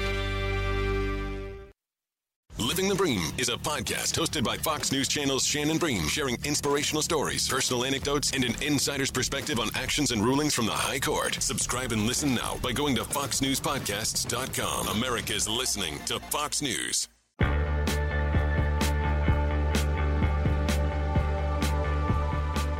Information you want, truth you demand. This is the Brian Kilmeade Show. Clearly, we have a uh, huge problem in New York City. There's no support for the men and women of the New York City Police Department. Every week, we're hearing something from City Hall regarding a new policing model, which clearly is not working. They're not doing anything for anyone. And then how many more people really need to be uh, to die or get assaulted in New York City? We saw, you know, a video on the subway where a man stabbed two individuals. And you know, this is the growing sentiment that we're seeing where people feel like there's no law enforcement, there's no law and order in the streets because of the public sentiment. And now innocent people are Right. starting to get seriously hurt. And that was Sheriff uh, Sheriff Errol Toulon, who's in Suffolk County on Long Island in New York. And joining us now is a guy in charge of the county right next to it. Uh, he is Police Commissioner of Nassau County, uh, Patrick Ryder. Uh, Commissioner, welcome back. Good morning, Brian. Good to talk to you. Yeah, I mean, especially our listeners were heard around the country, but of course, uh, WABC listeners, WRCN listeners, it's pretty much your area. Um, can you just give me your perspective on current the current climate now? You're just outside Manhattan, but you're in New York, where these new bail rules, these new bail laws, and the sense of unrest exists. How much? How has your job changed over the last few months? We've had we've had a run like I've never seen before in my 37 years. The last six months that started off with bail reform, justice reform, discovery issues, started the revolving door, started the the criminal element not staying in jail but getting out. We all agreed there should have been some reform that had to occur, but painting it with the broad brush, going too quickly, uh, caused us a lot of problems because we saw the bad guys getting out, the real burglars, the real robbers getting out. They're the ones that need to stay incarcerated or be rehabilitated, if you will. Um, but those that we were, the, the revolving door let those out, and that started our crime numbers to climb. Sitting next door to New York City, a, a great police department, Dermot Shea and Terry Monahan. I speak to them quite often. They, they they've got a real struggle on their hands. Um, the unrest that's going on throughout this country is a struggle for all of us. But we started off with justice reform, then we went to COVID, and now the protests. Like I said, the last six and a half months, it's been a hell of a run. I tell you that. So, Commissioner, first off, there are, there's times people protest. There, there's something that happens where the law enforcement was right or wrong, and people are angry about a, a political cause or a war. I get it. But what I found different about this is some of this stuff is so organized, as if they're they're thriving in it. Is there an organized element to this as opposed to the emotional element to this? Absolutely. No, nobody can stand by and watch what happened in Minneapolis. It was horrific. And no law enforcement in the country stands by that. But what's happened is you see this anti police sen- sentiment that's out there. You know, we've had over 120 officers killed in the line of duty this year alone. That's that's a 34% increase from last year. Now we're moving forward, and you know we're trying to um, bring the rhetoric down, but there's organized groups that just keep coming. They're working with radios. They got earpieces. They have spotters. They have mappers. They have advanced teams. They know where they want to bring the protest when they bring it, and they bring it with a purpose. And and the purpose is not to bring the message about George Floyd. We've kind of lost that message, and, and we all stood by it. We all understood that had to get out there, but now it's got it's going a different direction. So, what do they want? I mean, the, if you listen to Antifa, they call themselves anti-fascist, but they're anything but. They want to destroy the the free market. I mean, how do you deal with a bunch of people in their twenties and thirties uh, that seem to be jobless but with money and organized at the same time? Seem to have a mission. What is the mission when you arrest these guys? What is their mission? So their mission, they don't know their mission. There's who's driving the bus on this this um, protest series, if you will. Who who drives this bus? Who sends them their their plans for the day? Where's it coming from? Uh, there is a bigger organization above this. Antifa wants nothing but division and hatred that divides this country. They want to keep pushing that message, whether it's the anti-Trump movement or, or whether it's just anti-government in itself, like in the '60s, where eh, eh, the, the government was the enemy. Now it's the government, it's Trump, it's it's police because we are the face of government. We are the law and order. We we are took an oath to protect and serve. We go above, put our li- life on the line for complete strangers. And then we're getting spit at. We're getting, you saw the other day, an egg thrown at a cop. We're being attacked from not only from changing of the laws with swift changes that, that don't even look and have discussions about maybe there's a change to be made. Let's do it the right way. it, it's it's been a struggle for law enforcement. Um, the message that these guys have and how we change it has also been a bigger struggle. We've, we're letting them walk. We're letting them protest. They remain peaceful. That's all fine and good. Uh, as soon as they decide that there's going to be property damage or they're going to cause violence, we're going to make arrests. So what I saw on Sunday, and the New York Post posted the video, is uh, two cops get out of the car and they looked like in two UFC fights. It looked like flat out wrestling. Uh, and by the way, both officers d- did well, and these two just uh, residents, I have no idea what, even, what even the charge was. They were asked to surge to a scene. But these guys, one officer had to take on multiple guys at the same time. I didn't see any backup come up, and the video lasts for six, seven minutes. How rare is that on the street? It, it's not as common as you would see, but it has been more common in the past several months. And and when you look at that that battle, and you know, look, we we know that the chokehold has been banned by the state. It's been off our books for five years now in Nassau County. Um, but now they've gone and they've taken the carotid restraint hold. When an officer is up and fighting for his life, and a deadly physical force is being used against the officer, the officer has the right to use deadly physical force back.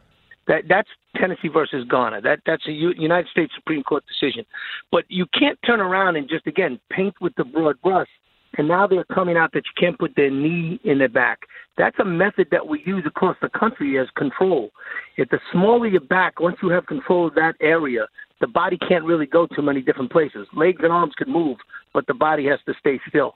So now they're taking away the fact that you can't put your knee in the back, you can't put your on the shoulders they got to slow down. We got to slow down and remember that the men and women that serve uh, and protect our residents here, both in Nassau County, New York City, and Suffolk, and all around the country, do it with honor, do it with respect. And and look, we got bad apples as we saw in Minneapolis.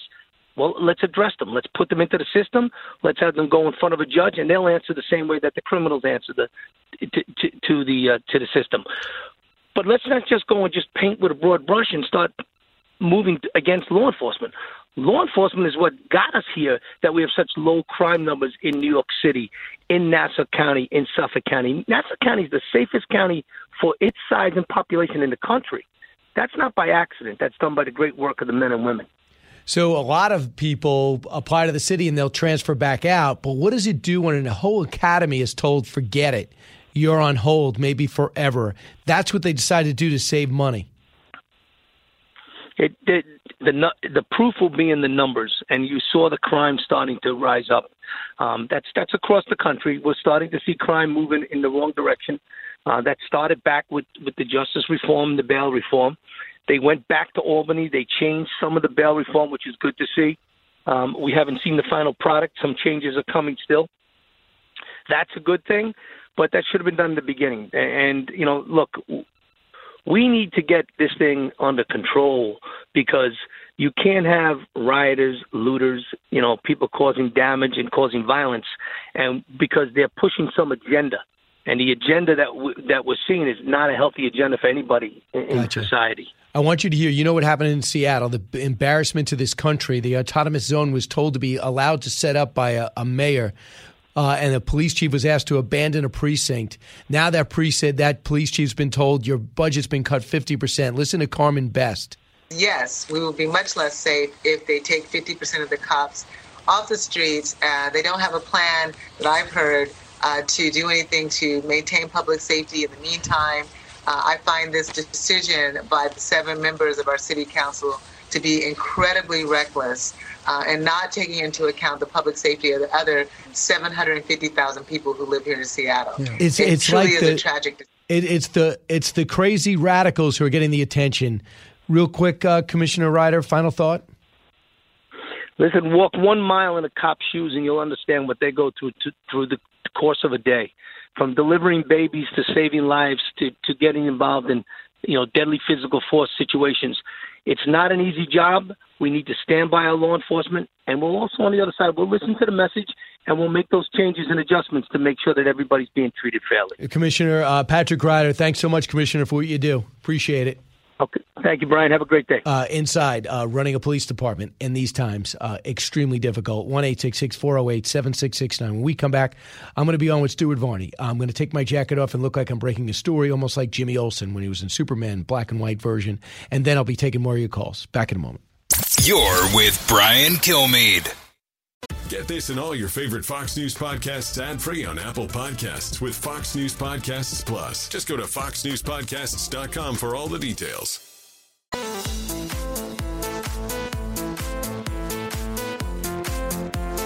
Now, the Brian Kilmeade Show joins Fox Business's Varney and Company with Stuart Varney, live on your radio and on Fox Business. Here's Brian Kilmeade. Yeah, in a moment we're going to be going with Stuart Varney. I think we uh, will join him in a few seconds. Keep in mind too, if you have some time tonight at eight o'clock, I'll be filling in for Tucker uh, Tuesday, Wednesday, Thursday. So tonight will be I'm not really sure where we're going with the show yet. I'll meet with the producers in a little while, but you have an idea. It might be the best show on television, period, uh, including Grey's Anatomy and everything else, uh, in, including The Office. I think it's a better show. Why it's live and different. He's got good, really good hair. I think that plays a big role. Uh, we're going to be talking about the NBA, uh, sports being politically correct as well as the chance of them actually playing a game. But first and foremost, we're talking about AOC, and then I'll be taking your calls right after that and getting to some of your emails. So we'll go on back with Stuart Varney uh, when he's about ready. Also, we're going to be discussing uh, this COVID comeback and what Dr. Fauci said yesterday. And it seems as though the president went out of his way to say there's no rift between us. But I have a huge problem with what he said yesterday. Let's listen. Easton. Brian Kilmeade is with us. He's the host of the Brian Kilmeade Show. Look, Brian, um, we've seen a wave of crime in some of the big cities. I just want you to listen for a second, along with our audience, to what the president is saying about this. Roll tape. 358% increase in shootings in New York. Last month, over 300 people were shot.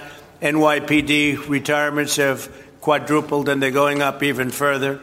And New York City is out of control. When you have 20 people killed, 22 people killed in one weekend in Chicago, and you have 88 shootings, it's not even conceivable. That's worse than Afghanistan. Look, Brian, let, us be clear here. I'm fit to be tied about this. I live and work around New York City. There are numerous shootings. The police are disparaged and, frankly, just that, that no respect whatsoever.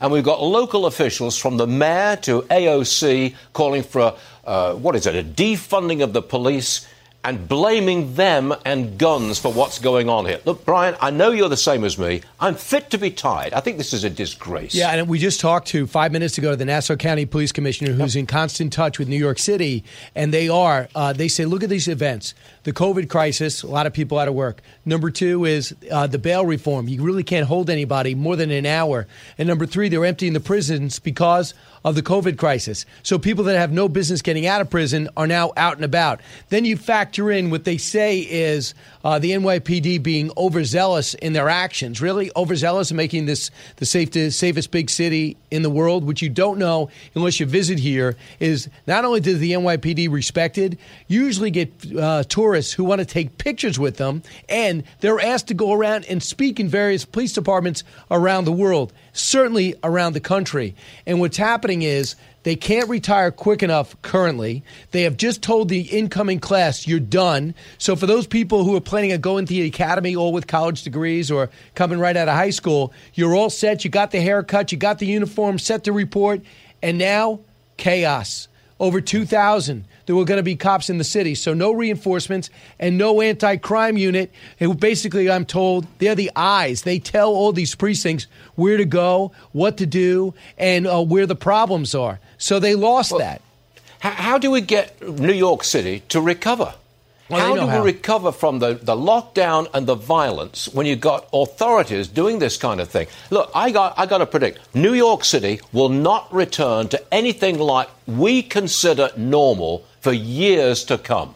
And it's the, it's the fault of local officials. What do you say? I think we can reverse it quick, and here's why. All we need is somewhat of a competent, uh, determined, experienced, not politician, but business person to take over this city. Remember how quick Mayor Bloomberg saw the template with Rudy Giuliani continued. It did a real good job. He got a great police commissioner in Ray Kelly. Uh, Dermot Shea evidently has got that reputation, but he's got a horrible mayor in Mayor de Blasio who listens to his wife, who's got no sensibility at all about where this city should be heading, and basically wasted a billion dollars on a program that she's been unaccountable for. We still don't know where the money is. And they're painting Black Lives Matter across from uh, Fifth Avenue, across from Trump Tower. Uh, they have a governor who knows there's a problem, but will totally keep his hands off that problem because it might reflect on him. So he takes no control. It's a perfect storm of idiocy. And I believe if New Yorkers understand they got to do this thing called voting, you actually hit the lever. Not only 20, more than 20% got to show up, we'll get the right man and or woman in there. One of those people is Harold Ford. He's a Democrat living in this city, loves it, from Tennessee. I think he'd come in and do a great job. I know Harold Ford. Of course. Yeah, but he We went gotta on get to Wall Street actually. When he finished his his politics in, in Tennessee, he, he went into onto Wall Street. Very sensible, straightforward guy, and he's a Democrat, so he could win. But when's the election for for the mayor of New York? When is it? We got another year. And a, yeah, we got another year and a half. Uh, but I just think that it's going to take a groundswell from the people to understand how bad it is, and that we're all on the same side. And when you see the people that need the policing the most, it's the working class communities, it's the uh, uh, the cities who are up against it, who need the policing the most, the hardworking people looking to make their circumstances better. They're going to realize and reach out, and we're already seeing it in Minneapolis uh, and in uh, and in Seattle, where these business people are going, listen, I know who the bad guys are, and it's not the cops. Well, I'd like to hear from Joe Biden. Take back control of the Democrat Party away from the radicals Stuart. who seem to be running it now. His silence says he's complicit. His Yeah. silence says he's complicit with the status quo. He's okay with Minneapolis. He's okay with Chicago. He's okay with the chaos in Portland where their Antifa runs rampant through the streets. And he's okay with happening in New York because his mouth's shut. There's a guy who's not okay with it. It's the President of the United States and his Yes. Democratic You're right. mayors who are falling flat on their face for the whole world to see. Brian, I'm sorry, got to go. Hard break. Here it is. Brian Kilmeade, thank you very much indeed, sir. All right. Uh, I'm not against a hard break yet, am I, uh, Eric? I got about a minute, real quick. Let's go to Al in Clearwater, Florida. Al. Hello, Brian. Yeah, what's on your mind? Quick, Al. I want to get you in. Not too much. I just think there's too few of people getting too much presence in the news. And the real people out there, when you speak to them on the street, not all, but the majority of people I speak to really condemn what's going on. They can't understand it. The, the monuments, the rioting, the looting, and why there is no control. They just don't get it. But yet, it, those numbers of people, if you put them in a little drop in the bucket is what they are. And like you said earlier, you know, what's their real motive? Who's behind them? What what's their reasoning? If you took a news crew on the street out there, stuck a microphone in their face and asked them their questions, none of them could reply coherently probably to what they're doing and why they're doing it other than the fact they would say, "Well, my friend said he was coming down here to see what was going on, so I thought I'd go with him." Yeah, and you know what? You know, if there's a spontaneous riot, like when the Lakers win a championship or the Patriots, uh, are used to it, they don't riot. Then you go, well, they got emotional, they drank too much, the Eagles won a championship. But this isn't emotion. This is plotted and planned. And uh, and I want to know who's behind it because I don't. Th- the mission is seems insidious. From the Fox News Podcasts Network. Download and listen to The One with Greg Gutfeld, the co host of The Five, like you've never heard him before. You know him, you love him, you want to be like him. Subscribe and listen now by going to FoxNewsPodcasts.com. Live from the Fox News radio studios in New York City, fresh off the set of Fox and Friends, it's America's receptive voice, Brian Hope you're having a great day. Hope you're having a great week. Uh, man, if you're in New York, you're not. Uh, there's been a lot of shootings in New York City. A lot of people are out of work. One out of five are out of work here, even though the COVID virus has been crushed uh, in Nassau and Suffolk and in New York City. For now, we watch it flare up again. Uh, so we'll take a look at that. Uh, that's the number one issue in the world right now. It remains the number one issue. Chris Stirewalt at the bottom of the hour. He believes this whole election is going to be decided on the pandemic. That's it. Case closed, case open. And Lee Terrell is standing by.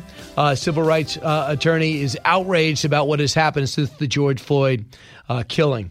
So before we waste any more time, uh, let's get right to the big three so I can get three of them. Now, with the stories you need to know, it's Brian's Big Three.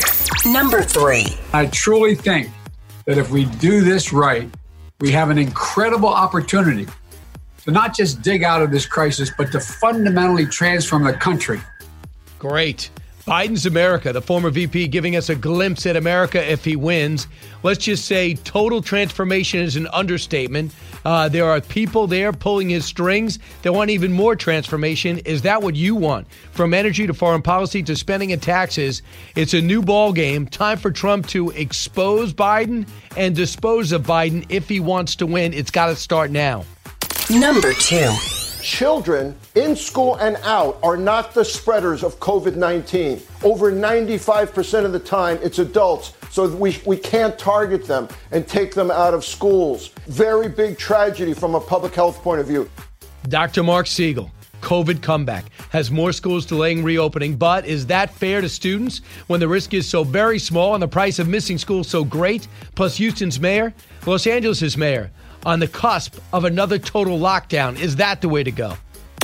Number one. If we continue to go about this issue as demonizing and criticizing law enforcement without limitations and not recognizing the dangers, the challenges, and the human elements, then we will live in a space that is lawlessness because you won't find good men and women willing to do this job.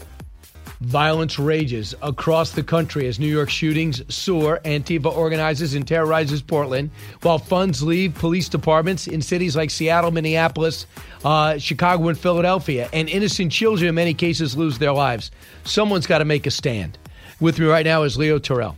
Uh, Leo is a civil rights attorney. You see him all over the channel. Uh, uh, passionate on all sides, of all, all, all issues. Leo, I've never seen anything like this in my lifetime in terms of what's happening in the inner city. Have you? No, Brian, it is scary. It's frightening. And I'll just tell you right now the Democratic Party, the entire party, is in the back pocket of Black Lives Matter, an extremist group. You look at what's going on. Only Trump is talking about law and order. These Democratic cities are doing nothing. Uh, you got Mayor de Blasio painting a sign and abandoning support for the police department. The killings going on in these Democratic cities. It's scary. That's that's why, Brian, I have left the Democratic Party. They are just totally lawlessness. Uh, and Leo, we, have seen you, and I, I, see the passion there. You know there are things about uh, race in America that need to be addressed. But have we addressed any of those things since uh, George Floyd's death? Uh, Brian, let me just be very clear. There is a big lie going on. They want, you know, the Democrats and Black Lives Matter want everyone in this country to, believe that racist police officers exist throughout every police department. That's a lie. There might be one or two percent of bad officers. Ninety-eight percent of officers are great. They're people of color, of all different colors. The Black Lives Matter have hijacked the George Floyd murder, which was a horrible murder, and they have tried to give the false image that every police officer is racist. As a result, they're shaking down corporations for money, a la Al Sharpton type. And what's happening right now is a focus where the Democratic Party will not criticize Black Lives Matter. That's what got me so upset. So the group, if you click on it, and I did it, uh, it says uh, Act Blue. So you're you're contributing to the to the Democratic Party in doing that. Why would they allow that? Why would they be? Why would they do something so flagrantly dumb and polarizing? If they want to be a mission and if they want to be powerful, why would they adhere themselves to a party? Uh, you know what? If you can answer that question, if people can answer that question, we would get a total change of flavor as far as what's going on in these cities. They have hook, line, and sinker the Democratic Party, which means the Democratic Party are, is in bed with them. And more importantly, let me be very clear, Brian. Black Lives Matter doesn't care about all black lives. It only cares about if a black person is killed by a police. They don't care about black on black crime. They don't care about black officers being killed. If you don't believe me, there's a very incompetent commentator, I don't want to mention his name, Don Lemon, who said that last week. My point is very simple. President Trump is the only guy talking about cleaning up the streets as far as law and order. Black families want police department support. Why? Because it's the only line of defense between the criminals and their safety, Brian. This right. is crazy. This Democratic congressman from Georgia said this about what he's seeing in the Atlanta streets and what the pres- where the president stands. Cut nine most people, including black people, they want law enforcement to be out there enforcing the law. I think people just want it to be, they want them to be fair. They want them to be swift in justice. And we lost a baby girl too in Atlanta, eight years old, and it wasn't to a police officer. More people have died from the protest of Black Lives Matter than prior to that. And so sometimes it's hypocritical. It's almost as if some black lives matter, but all black lives should matter, and all lives should matter. And so I thank you, Mr. President, for what you're doing, and I stand solidly with you. So that's why he was at the president's roundtable yesterday. So I, I, I, you know, I wish it was less roundtable and more commission that was going to report to him back September, and maybe let's say September fifteenth, with things we can do. That Georgia Democrat spoke the truth there, Brian. Fern and I'm saying right now, yeah. you, that Democratic mayor of Atlanta, she's been playing politics. She used that horrible murder of Ray, uh, Rayshard Brooks and try to blame those officers. They're playing politics because they're pandering. Keisha Lance Bottom wants to be the vice president nominee. They're pandering to Black Lives Matter. And I'll tell you right now, I want to make sure everyone understands this. This is not 1960. We don't have Bull Connor and the, the German Shepherds. There is not institutional racism within police departments, Brian, because these big mayors, these big cities are run by people of color. It is a lie, a big lie about systemic discrimination. So Big the, lie. uh, in, in Atlanta, our nine-year-old honor roll student was shot as he filmed a TikTok video. Uh, he was shot four times in a drive-by shooting. What could a nine-year-old have done to be worthy of being shot four times? Absolutely nothing. Absolutely nothing. I'm begging Democrats, independent, law and order Democrats, independent, leave the Democratic Party, please, because we got to establish a sense of responsibility and public safety. The number one goal of every city, government, county is public safety, and the Democrats have abandoned that, and that's why. And Brian, I have credibility. I'm a civil rights attorney. I've been on the left. I know the game. But what I'm saying right now, they are in the back pocket of Black Lives Matter and Al Sharpton. This got to stop. So what's interesting is, and my analogy is this: you know, sometimes when a team wins a championship, and Philadelphia Eagles first one they won, you know, they they had emotional. Everyone's drinking. They they kind of wreck the place. They get up the next day and they turn over cars in Detroit. We get it. That's emotion, Yes. right? Emotion. Yes. But this is different. And I asked the Nassau County Police Commissioner because there's been there's such organization with some of these things. It kind of it really uh, it really hit me that there's some other mission behind it. And I asked the police commissioner this last hour of Nassau County, New York. Here, let's what he said. You know, we've had over 120 officers killed in the line of duty this year alone. That's that's a 34 percent increase from last year. Now we're moving forward, and you know we're trying to um, bring the rhetoric down, but there's organized groups that just keep coming. They're working with radios. They got earpieces. They have spotters. They have mappers. They have advanced teams. They know where they want to bring the protest when they bring it, and they bring it with a purpose. And and the purpose is not to bring the message about George Floyd. We've kind of lost that message. Listen, that that's a cop. I mean, that's an investigator who's now commissioner. What is he talking about?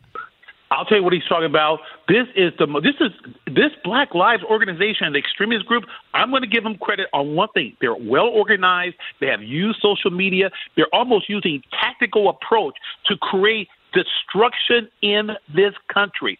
This is a very well organized, finance extremist organization, and I'm pleading with Senator Ron Johnson, people of the Homeland Security, there needs to be a massive investigation into Black Lives Matter. Where's all this money going? Who's financing this? How are they organized? The organizational structure of Black Lives Matter needs to be examined because they have created chaos in our country. Uh, there, there's no question. So, have you gotten blowback since you've been so critical of them? Let me think about that. Hell yes.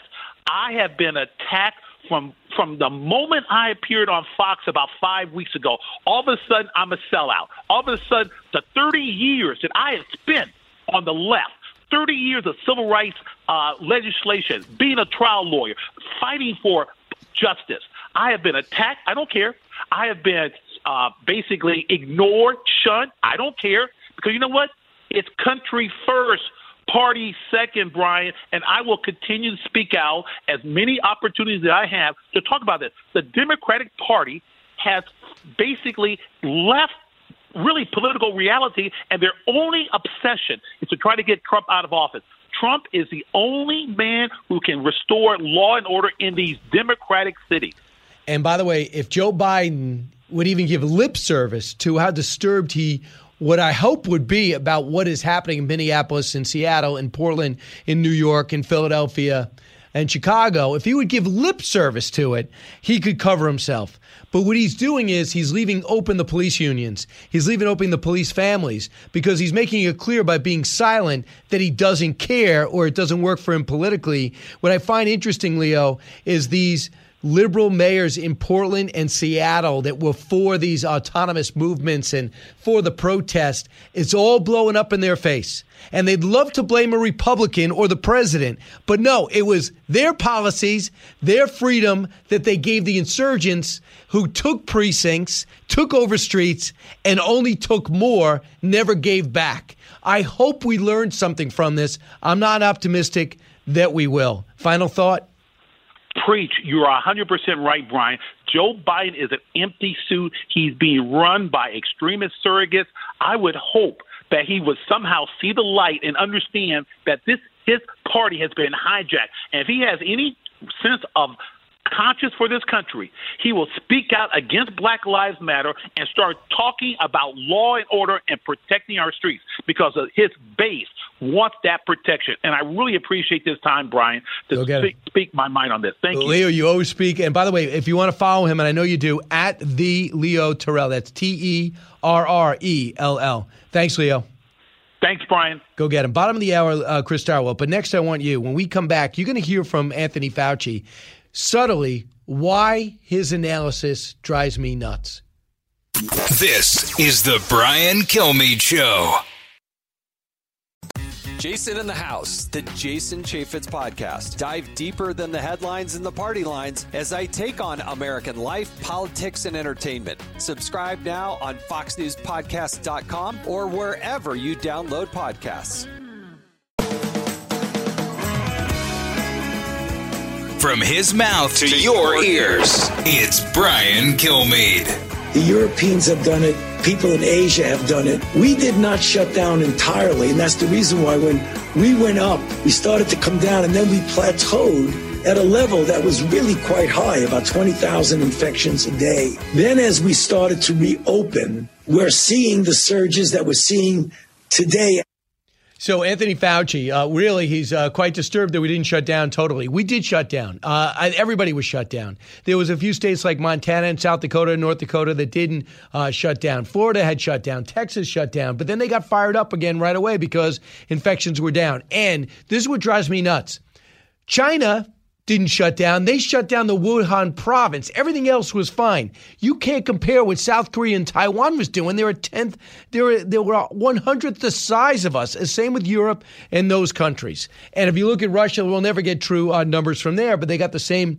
Uh, huge country, which makes it impossible. So I didn't hear much from Anthony Fauci saying, wait a second, Florida is rushing too much.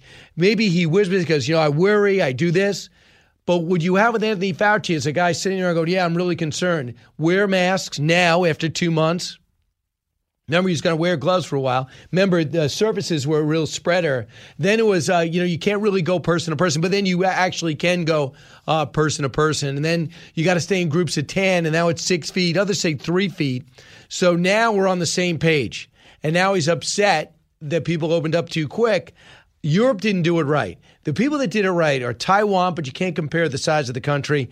And I think South Korea to a degree. Japan had four or five different flows into their country and back. But what we have is something Japan, Taiwan, and um, and China don't have. And that is huge influx of tourists, which he was slow to say the president was right to ban in Europe, the UK, and first China. So that's what bothers me about it. If he always, if he opened it up with early on, I thought this, and this is what I would do right now, and this is what I wish I recommended earlier, as opposed to, yeah, nobody listens to me. I subtly believe that I'm 100% right. Listen to what Governor Cuomo is doing. Cut 20. You must give officials at the airport your form as to where you came from and where you're going before you leave the airport. It will be enforced in every airport in the state of New York. If you leave the airport without filling out uh, the information, not only can you have a $2,000 fine, you can then be brought to a hearing and ordered to complete mandatory quarantine. Right. We got nothing else to do. So the cops that are being defunded and uh, and defamed now have to chase down innocent people who are getting off a plane. Uh, incredible. Rich, listen on WDBO in Orlando. Rich. Uh, let's go to Fred, KJJ in Lake Havasu, Arizona. Fred. Hey. Uh, yeah, good morning. I got two things to say with respect to uh, New yep. York and also uh, the, these upcoming elections. First of all, the, the people in New York, the people in uh, L.A. and Chicago ought to recall their mayors and the city council. I know. It's very. It's. Uh, we did it in California a year ago. We got rid of a uh, governor uh, because he was screwing up, and that's what should be done. Number two, I just want to tell everybody out there. Now you see the importance of local elections. City council and mayors, they have a lot of power, and they definitely will affect you personally and don't blow them off like we've done in so many years because you get the wrong people in there, and this is what you end up with. Thanks so much. Great point. Uh, Thomas, Arkansas. Thomas. Thank you, Brian. Excuse me. Thank you, Brian, for taking my call right quick. Uh, same point as what the last caller made. We point out these elected officials and these radical direction they're taking it. You've got to go back and start saying, "Hey, voters, you put these people in there. You're the ones that are at fault. You don't like your city burned. You don't like the the cost being defunded. Whatever. It's your fault. You're the ones who put them there and it's it's got to be emphasized. I know that sounds cruel and harsh, but look at Chicago. They have been this way for decades. They put the same people there, and they don't change. So it's the folks in these cities who do not take the stand and say, "Okay, we're at fault for putting these yahoos there. We got to make the change." And people have got like you and everybody else. You do make that point, but not enough is made about that. Like the voters have got. I like it. Only twenty percent showed up in New York, and we got this clown. From the Fox News Podcasts Network. I'm Ben Domenech, publisher of The Federalist, and I'm inviting you to join a new conversation with the smartest thinkers out there about the country and where we're going. Subscribe to the Ben Domenech Podcast. Subscribe and listen now by going to foxnewspodcasts.com.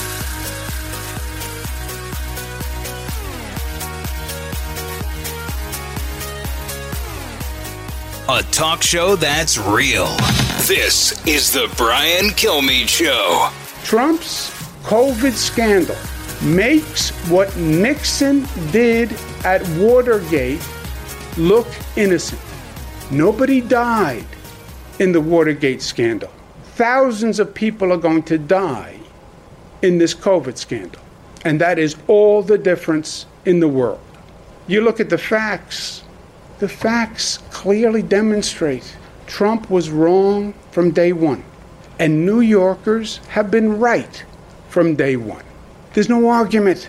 There's nothing to tweet about. The facts are in, the numbers are in. Right.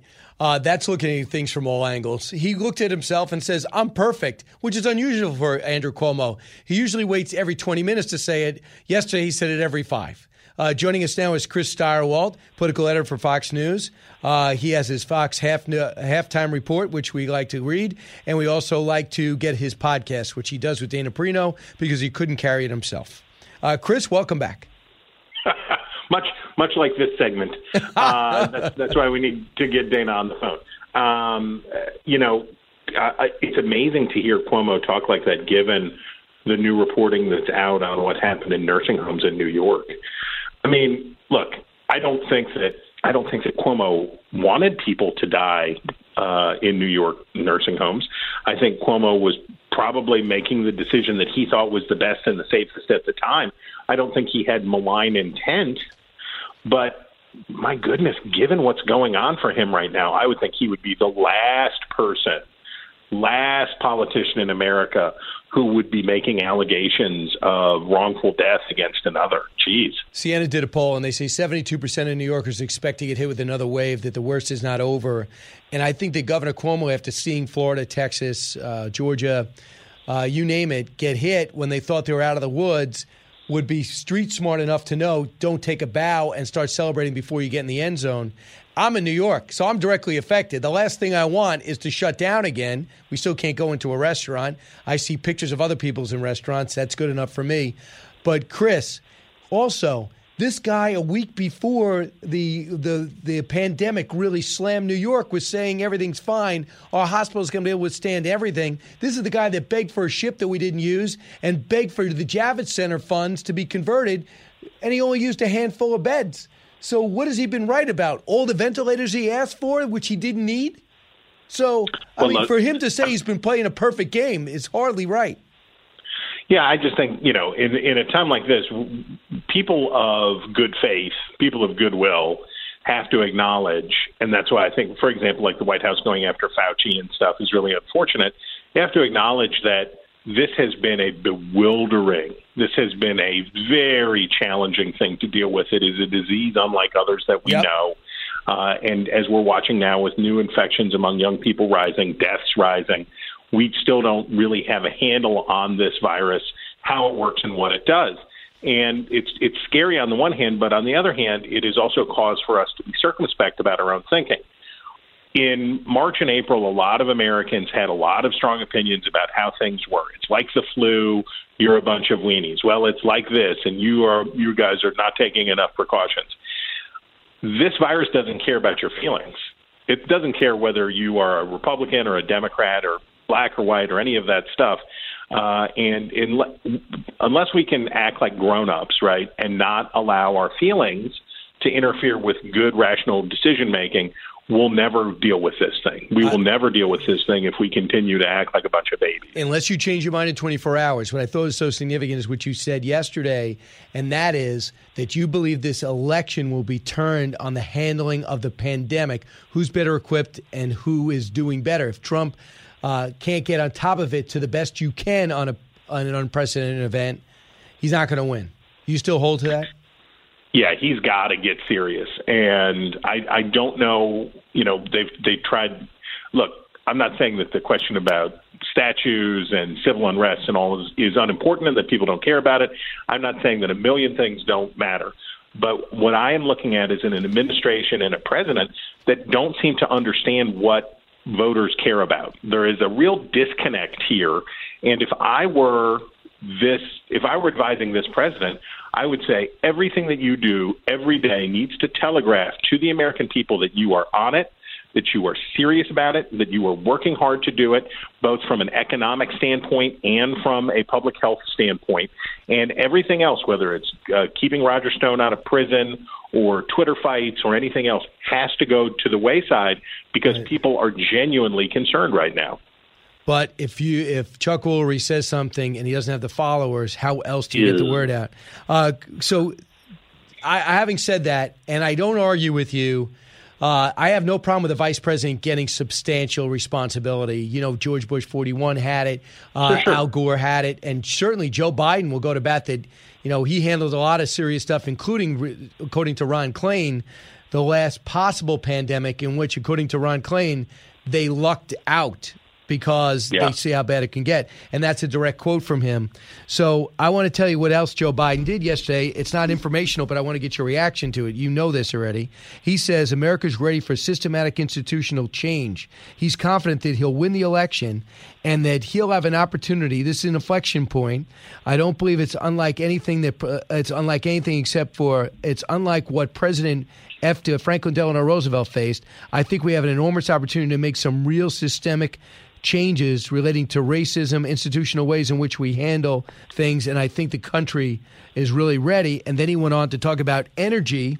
100% clean electricity standards by 2035 back in the paris climate change 2 trillion over 4 years on clean energy so he's given a signal to the energy business uh, time's running out there's an expiration date on fracking oil and gas and he's also saying get ready for a titanic change do you think the country is welcoming that message Well, you know, every time some uh, in 2008, Barack Obama and Joe Biden also invoked the New Deal. For Democrats, and this was true for Lyndon Johnson, this is true for Bill Clinton, like every time they want it to be the New Deal again, right? Because that's that was the high watermark for the Democratic Party in the 20th century when they were able to so fundamentally change, thanks to Woodrow Wilson laying the groundwork. But FDR was able to so fundamentally change the relationship between the government and the governed and the way and what the priorities and, and, and activities of the government were. I doubt that we are in a place like that. Um, and I also think that Joe Biden's plan look, his, his climate plan is expensive and ambitious. Uh, and it's not the $2 trillion where he says he's going to fund a new sort of conservation corps to employ people, for the government to employ people on remediation work. The real expense there is what's in the details on making the shift, and is natural gas considered a clean energy no, source? Not the Democrats.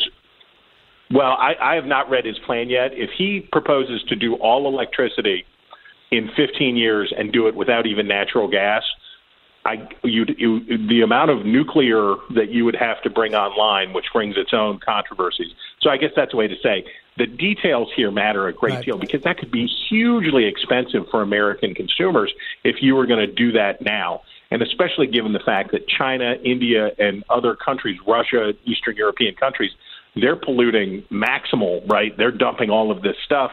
And the United States going to that point with those costs, especially with an economy that's facing a deep, serious recession, I think that's probably a non-starter. Yeah, I think it's a non-starter, but it doesn't mean he's not going to do it, and it also doesn't mean he's not going to raise taxes. He already told us he was. Tim Murtaugh tweeted back. He runs the president's uh, campaign. We told you there was no moderate lane for Joe Biden. Two trillion for pie in the sky, clean energy, massive tax increases needed for the boondoggle, and Biden makes clear he's coming after your car too. AOC and Bernie Sanders have seized control, and he is it she he does brag that he's won over Joe Biden to Bernie Sanders, and AOC is an advisor and seems to be very much on board. Now, if you are plotting and planning for President Trump, I think you got a couple of categories that are exploitable. I don't know if he's going to choose to run through it. Cops, cops' families, and friends of cops, including the police unions. Because Joe Biden's silence during this says a lot, because it went from defunding to chaos. Are you for it? And number two, uh, anybody in the energy business. Anybody who's been fracking, making money off fracking, anyone's doing oil, anyone's doing, uh, whether you're in shipping or drilling, I think you got this area to say it is a black and white issue, but we're not talking about skin color. Mm-hmm. I, I, I think I think talking about how expensive uh, the global warming and climate change is an issue that Americans say that they care about, but then when you ask them what they'd be willing to sacrifice in order to deal with it, it's, it turns out to be not very much. Now, as far as tax increases to pay for it, uh, as the president has demonstrated, nobody cares about deficits anymore. Uh, and we are we are burning through. You know, we'll be at 30 trillion in no time. Uh, debt and deficit is neither. If if Joe Biden wanted to really stick it to Trump, he'd be talking now about Trump's deficits. But he doesn't want to talk about that, I'm sure, because Democrats are counting on this fact of this new era in which we just spend and never pay for it. That somehow that's going to work. And I would point out that in June, inflation was up considerably, that we saw the real tick up in inflation. We are facing a credit crunch and a debt crunch in this country that could be so catastrophic as both parties promise trillions and trillions and trillions in new spending, but never talk about the taxes they'd raise to pay for it. He is uh, Chris Stirewalt. We ne- he never talks about paying his own taxes. Do you ever pay your own no. taxes? I don't pay taxes. I'm a nation of myself. It's in Micronesia. It's islands, and I just do it. Thanks, Chris. Uh, Chris Stirewalt, uh, he's a wealth of knowledge, and he's very wealthy because he keeps all his money. He doesn't give any to the government. Thanks, Chris. One eight six six four zero eight seven six six nine. Back to wrap things up and say something substantial in just a moment. It's Brian Kilmeade.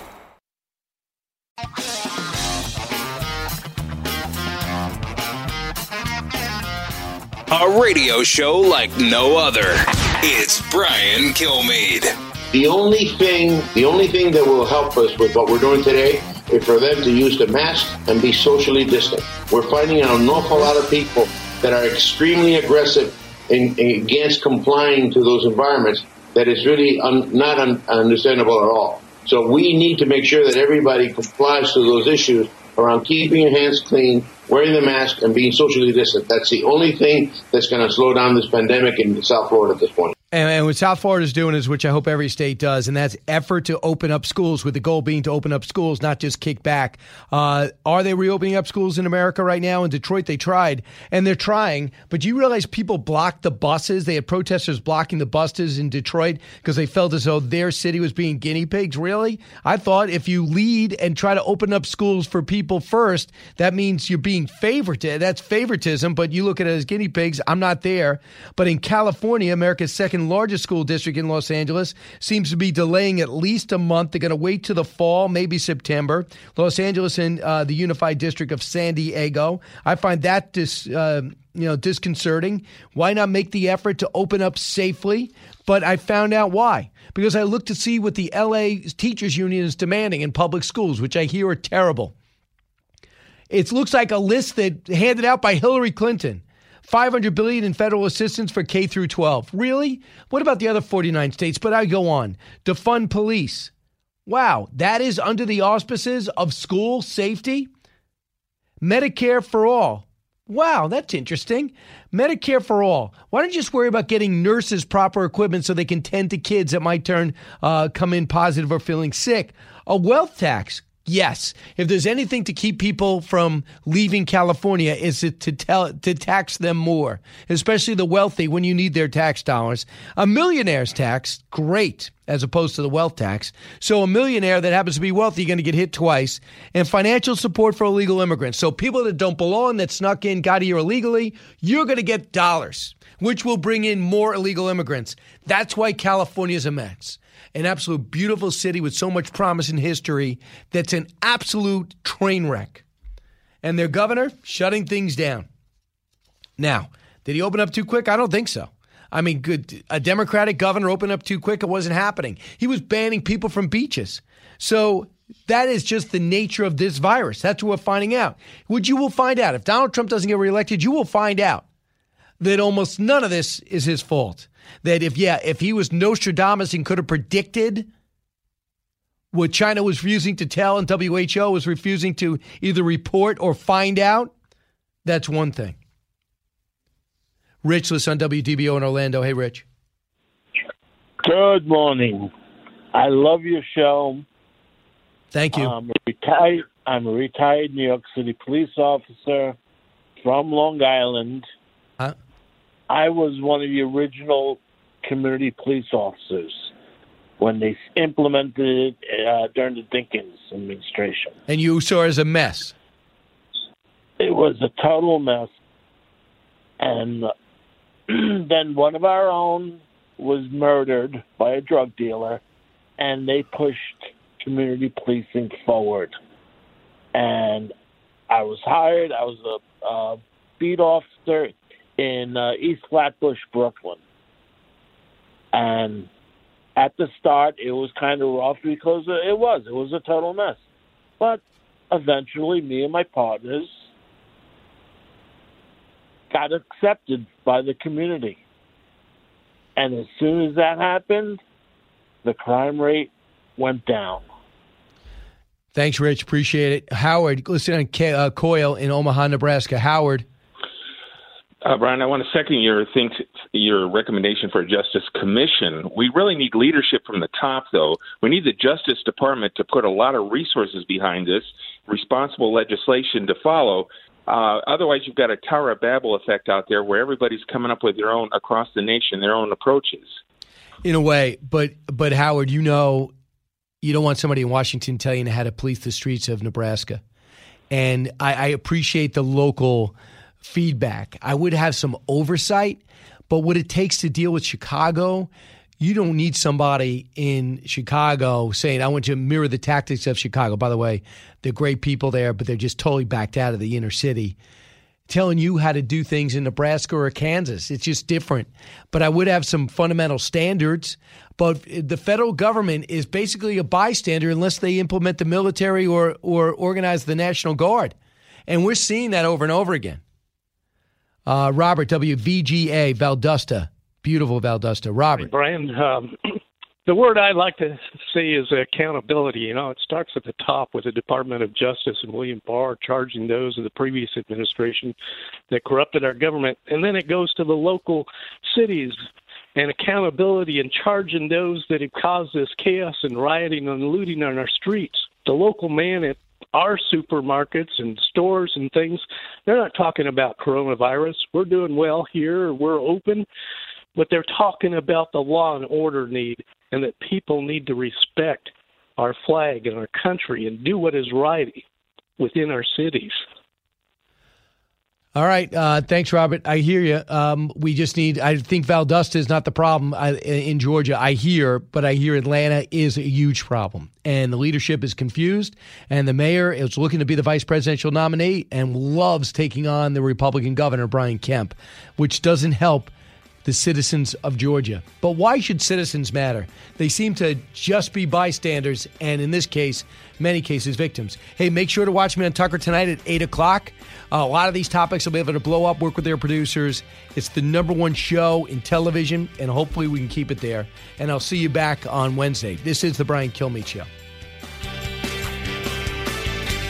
From the Fox News Podcasts Network. I'm Janice Dean, Fox News senior meteorologist. Be sure to subscribe to the Janice Dean podcast at foxnewspodcast.com or wherever you listen to your podcasts. And don't forget to spread the sunshine.